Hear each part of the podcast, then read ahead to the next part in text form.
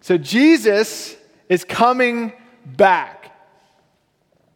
Jesus is coming back. How does that strike you? good? Yeah. That's good. A little feedback. I like that. Good. How do those words kind of sit with you? For some of us, they make us excited and expectant. For some of us, myself included, they make me a little uneasy, a little uncomfortable. And for some of us, they kind of cause us to ask some questions. Like, well, why hasn't he come back yet? Or when he does come back, what is he, what is he going to do? And then some of us just think about like bumper stickers when, they, when we hear things like that. Like, have you seen that one that says, Jesus is coming back? Look busy. Do something. It's just, uh, yeah, that's my favorite bumper sticker. That's actually the least you know, ridiculous of most of them. Um, so I want to convince you of this, though, in this sermon. And I want to assure you of it as well that Jesus is coming back, but that that is good news. So today we're going to be talking about when Christ comes back, what is it going to be like? What's he coming to do? And then also, what do we do in the meantime? So turn in 2 Samuel 5, 1 through 10. Follow along with me. And at this point, you're probably thinking, where is he going with this sermon? What, is this, what does Jesus coming back have anything to do with, with 2 Samuel and David being anointed king? Well, in this story that we read today, we get two of the most important images in the whole Bible. Two of the most important images. And if we don't kind of grasp these images, then our understanding of Christianity and what Jesus has done, what he is doing, and what he's going to do will be somewhat truncated. So we get these really important images, and we're going to look at those two images today. So, what, what exactly are those images? What happens in David's story? Well, so to give you guys a little bit of background, Saul has just been killed in battle. Not by David, he just got killed in battle. And so the people are without a king. And the tribes of Israel actually come to David and say, We want you to be our king. We want you to shepherd over us. We want you to be prince over us. And then they make a covenant, which is what you make at a wedding. It's like a commitment where you make vows to each other and you say, I'm committed to you. you and, and in this particular case, it's I'm committed to you as king. The tribe said, We want you to be our king. We're committed to you. We swear allegiance to you. And David says, I will fight for you. I will be a king over you, but not a bad king. I'll be a shepherd. I'll be a prince. And God will be the ultimate king over you. So that's what they do here. And so, and eh, if you want to pop up the slide, what we see here is that David becomes king over God's people, Israel. That's what happens in verses 1 through 3. Then, in verses 6 through 9, what we see is that David conquers his royal city, Jerusalem, where there, what he's doing is setting up his kind of physical domain, the place where he's going to reign from. So, you guys see it? David becomes king over God's people, Israel. And then a few verses later, David conquers the city of Jerusalem. And what this is setting up, these two images, is this that David is king over his people, and then he's king over a city. And these two images of people and city are really important for us and the whole biblical story. Because in the prophets, and then in the New Testament, what we see is the same exact picture is painted of Christ's kingdom. So we see and we know, I'm assuming most of us know this, that Jesus won his people on the cross. When he died for our sins, rose again, and then ascended to heaven and sits on his throne, the king over his people, the church. So go ahead and throw up the next. You'll see the comparison here. Oh, that's fancy technology, isn't it? Um, so Christ is king over God's people, the church. We know that. But then the comparison here kind of gets a little funky. So if you were like at a, a dance party and you were listening to kind of old school records, this is where like the record would scratch. I had a guy at the 745 service come up to, to me and he was like, actually, Dan, they're called vinyls. And I was like, all right, sorry. Um, that's the one thing he pulled out of my sermon. Um, but I was like, okay. Um, no, he's, a, he's actually a friend of mine. But um, so you would expect here, Christ is king over his people, and then he's seated on the throne. You would expect, all right, here comes the city. Where's the city? So, where is the city in the Bible where he comes and establishes his earthly reign? Well, it doesn't come a few verses later. Actually, it comes at the end of the story. Revelation 21 talks about the new Jerusalem, God bringing his city down to earth, where he will establish righteousness and glory throughout the entire world. So, we have the same two images, but it doesn't come a few verses later. It comes at the end of the story. So, what we have here is that his pattern and his plan is sure. And this text in, in 2 Samuel is the first time that we see that pattern in its fullness. But we, as Christians, find ourselves here. If you see this white arrow, this is kind of where we live, in this in between stage, where Christ's kingdom, in some ways, is already here. It's coming each day. Like, to give you an example, Twice this week, there were some amazing things happening just in this church. One of them was happening in this room. I sat with like 75 children as they danced and sang and heard about the love of Jesus at VBS. And I got to see the VBS leaders loving and patiently caring for these children. It was amazing. The kingdom is coming. And then another thing happened far away in Guatemala.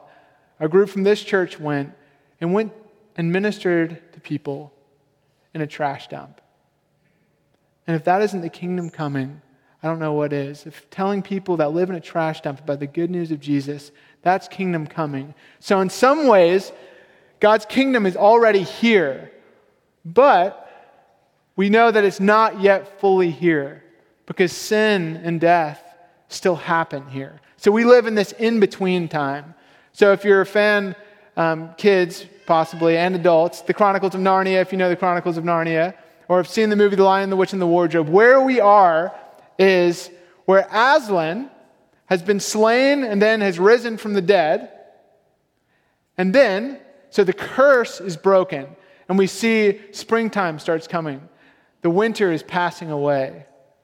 But remember that time in the story where the witch was still, the white witch was still in the castle? She was still in her on her throne? Well, that's where we are in the story, where Christ has won, but the battle isn't yet finished. And so we live in this kind of arrow land. So that's where we are. So the question is now what do we do in this in between stage where God is on the move, but the battle isn't yet won? What has God called us to do in the meantime? And so most preachers have like a three point sermon. Well, I'm going to give you guys two points. I'm going to simplify it for you guys. So this is going to be a two point sermon. This is what I think David, in David's story and in the New Testament, that God's inviting us into in this in between time. The first invitation is this commit to Christ, the patient king. So commit to Christ, the patient king. And the second point is wait for Christ, the conquering king. Wait for Christ, the conquering thing. So commit and then wait. So the first invitation is commit to Christ, the patient king. So why do I say patient? Why is Christ the patient king? Go with me to 2 Samuel 5, verse 1 through 3 of the passage. And here we see something interesting happening. We actually see the tribes and elders of Israel coming to David. Now, why do they do that? Why do they come to David? You would expect David to go to them and say, Hey, I'm your king now. Like, it's time for you, know, you guys to start paying rent or whatever it is that you guys pay, um, start paying taxes. But that's not actually what happens. They go to him. And the reason for that is because Saul had been their king. These were Saul's people, this was Saul's Israel. And then, and, and, and as we know, Saul thought that David was his rival. And so he was telling everybody the whole time David is bad. David's the rival king. He's trying to take over. Then Saul dies. And you wouldn't expect the people of a nation to go to the rival of their previous king and ask him to be their king. So, why do they go? Well, in verse 2, we see this. The elders of the tribes say to David this When Saul was king, you were the one who led us out in battle. You were the one who led out Israel. So David proved himself worthy. That's why the people of Israel came to him and said, We want you to shepherd us. We want you to be our king. And the, and the weird thing about this is they're coming, this is the point where they're coming and asking him to be their king. But when was David anointed king? He was anointed king years ago when he was a, a, just a shepherd boy. You guys remember that? This was like way like five weeks ago or something. But he was anointed king a long time ago. But they're coming to him and saying, hey, we want you to be our king. So what did David do? He waited. He waited for the people to be ready to call him king. And that's the same thing that Christ does in our lives. It's the same kind of king that he is. Because the Father has anointed Jesus king over the entire universe. He's on his throne right now. But like David, he waits. He doesn't impose his strong arm and say, I'm taking over. He says, I'm going to wait. He waits for me to come to him and ask him to be my king, to put order to my disordered life, to fix the brokenness of, of my life. That's the king we serve. Isn't that amazing? Isn't that incredible? That we have a God who waits for us, is patient, until we say, okay, I've tried hard enough. I need you to be my king. So we wait for Christ, the patient king. We commit to Christ, the patient king. So, my question, my first kind of question for you guys is this Are you weary? Are you tired?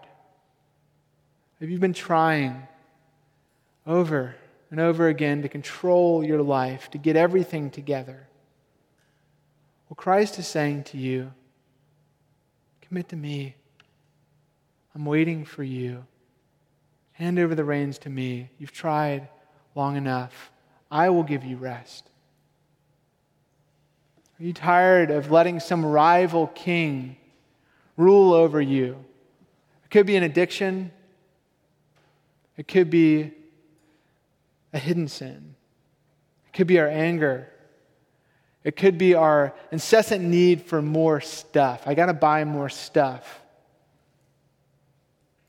We have these rivals that are always competing. And here's the deal with that, with the rival kings. This commitment to Christ isn't a one time thing. It's actually like a thousand times a day is when you're committing to Christ as king. Like for me and my wife, we just bought a house. It's our first house, and we, we went into the process not knowing what to expect. And literally, God gifted us the most amazing house better than anything that we could ever ask or imagine. I mean, it is such a beautiful, it was the only one we looked at that was move-in ready, and it was the, the least price out of all of them. It was below what we were looking at for our price range. It was this amazing gift that God gave to us. But we've been living there for two months now.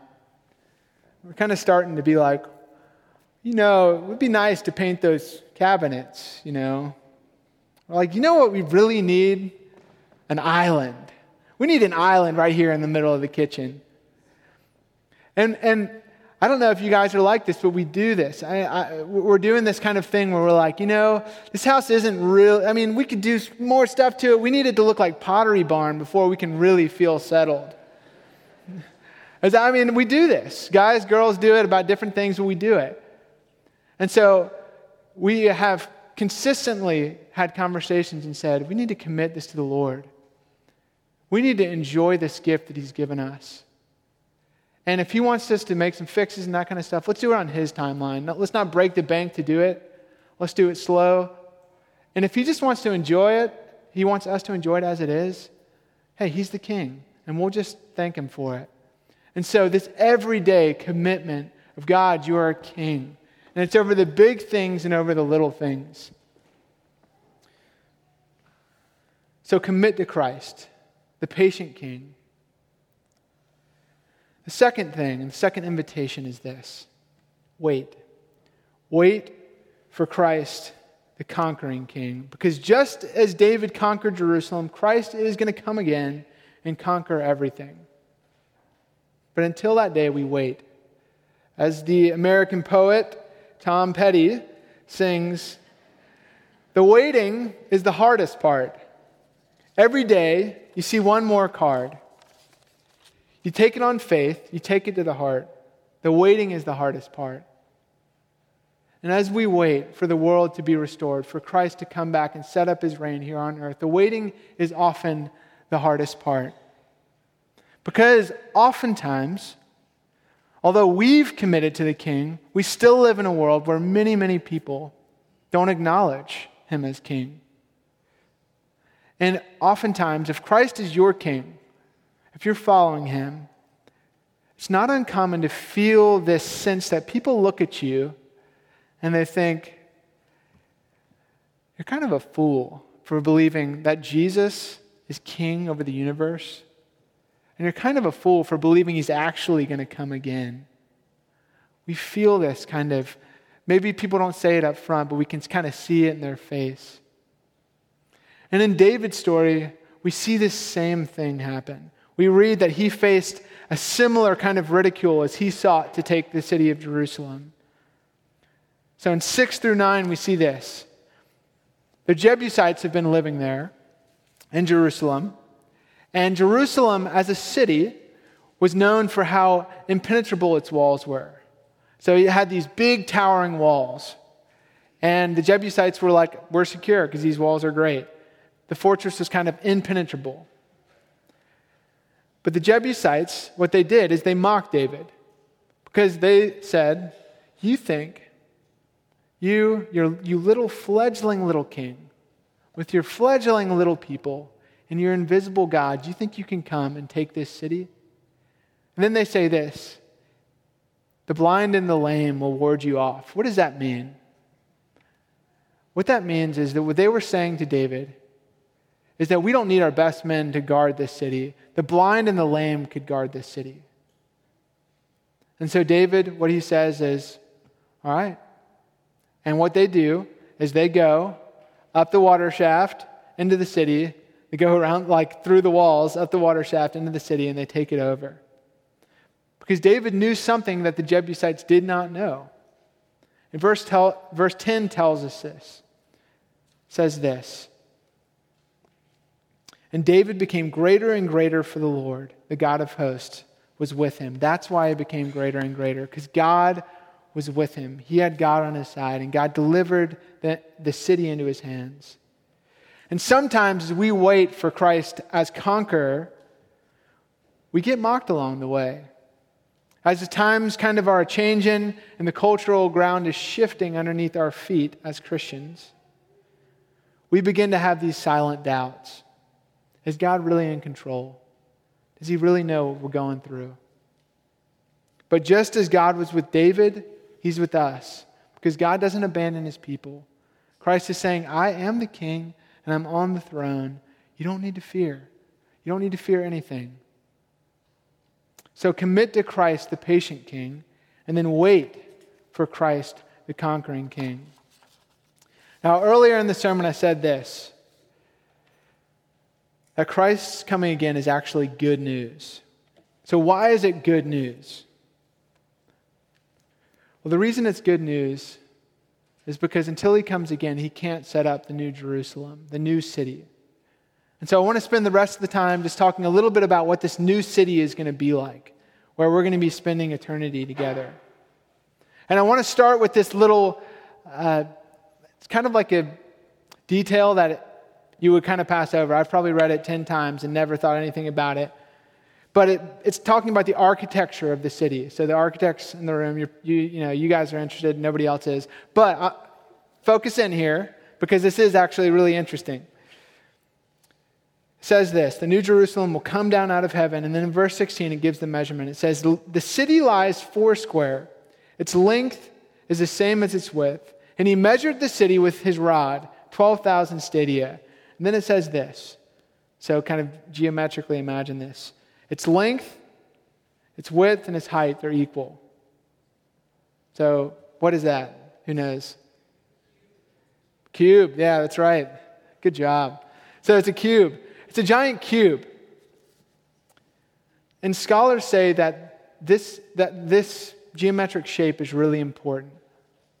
And all the, the hearers in Jerusalem would know exactly what to think when they heard that the New Jerusalem is going to be a cube. Because the only thing that was a cube in their understanding and of their worship of God was in the temple. It was this room called the Holy of Holies.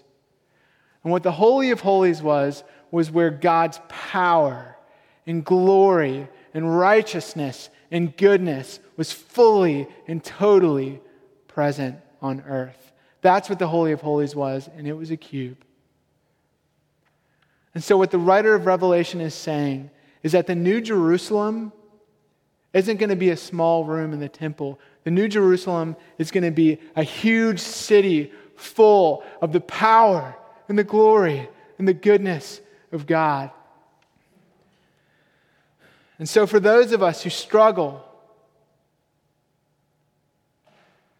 with doubt, struggle with feeling like God is distant, who struggle with where is He sometimes? Why can't I feel Him? Jerusalem is going to be a place where God is with us everywhere. He will be as near to us as a breath. And it says this that He will wipe away every tear from our eyes. And then in the new city, it talks about a banquet, a feast where we're going to sit down and eat the best food that we've ever eaten. I don't know about you guys, but I love going out to restaurants, my wife and I. Our favorite place is this place in uh, Five Points called Hawkers. And so I'm, I'm praying that there's going to be some hawkers there. But in the New Jerusalem, we're not just going to float around on clouds, we're going to eat and drink and enjoy ourselves. And at that table, as we all sit, will be all the believers that we've lost. Just this past week, I, a man at my old church, 60 year old man by the name of Lance, was a contractor. He had hands that were like leather. And he loved Jesus. And he would always come up to me and shake my hand after church and say, How are you doing? How's your wife doing? And this past week, we lost him to cancer. And he'll be at that table, eating that good food in the new city. So we wait. We wait for Christ, the conquering king. Because then, Christ will be king over his people and his city. So today, commit to Christ, the patient king, and wait for Christ, the conquering king, because he is coming back. And that's good news. Let's pray.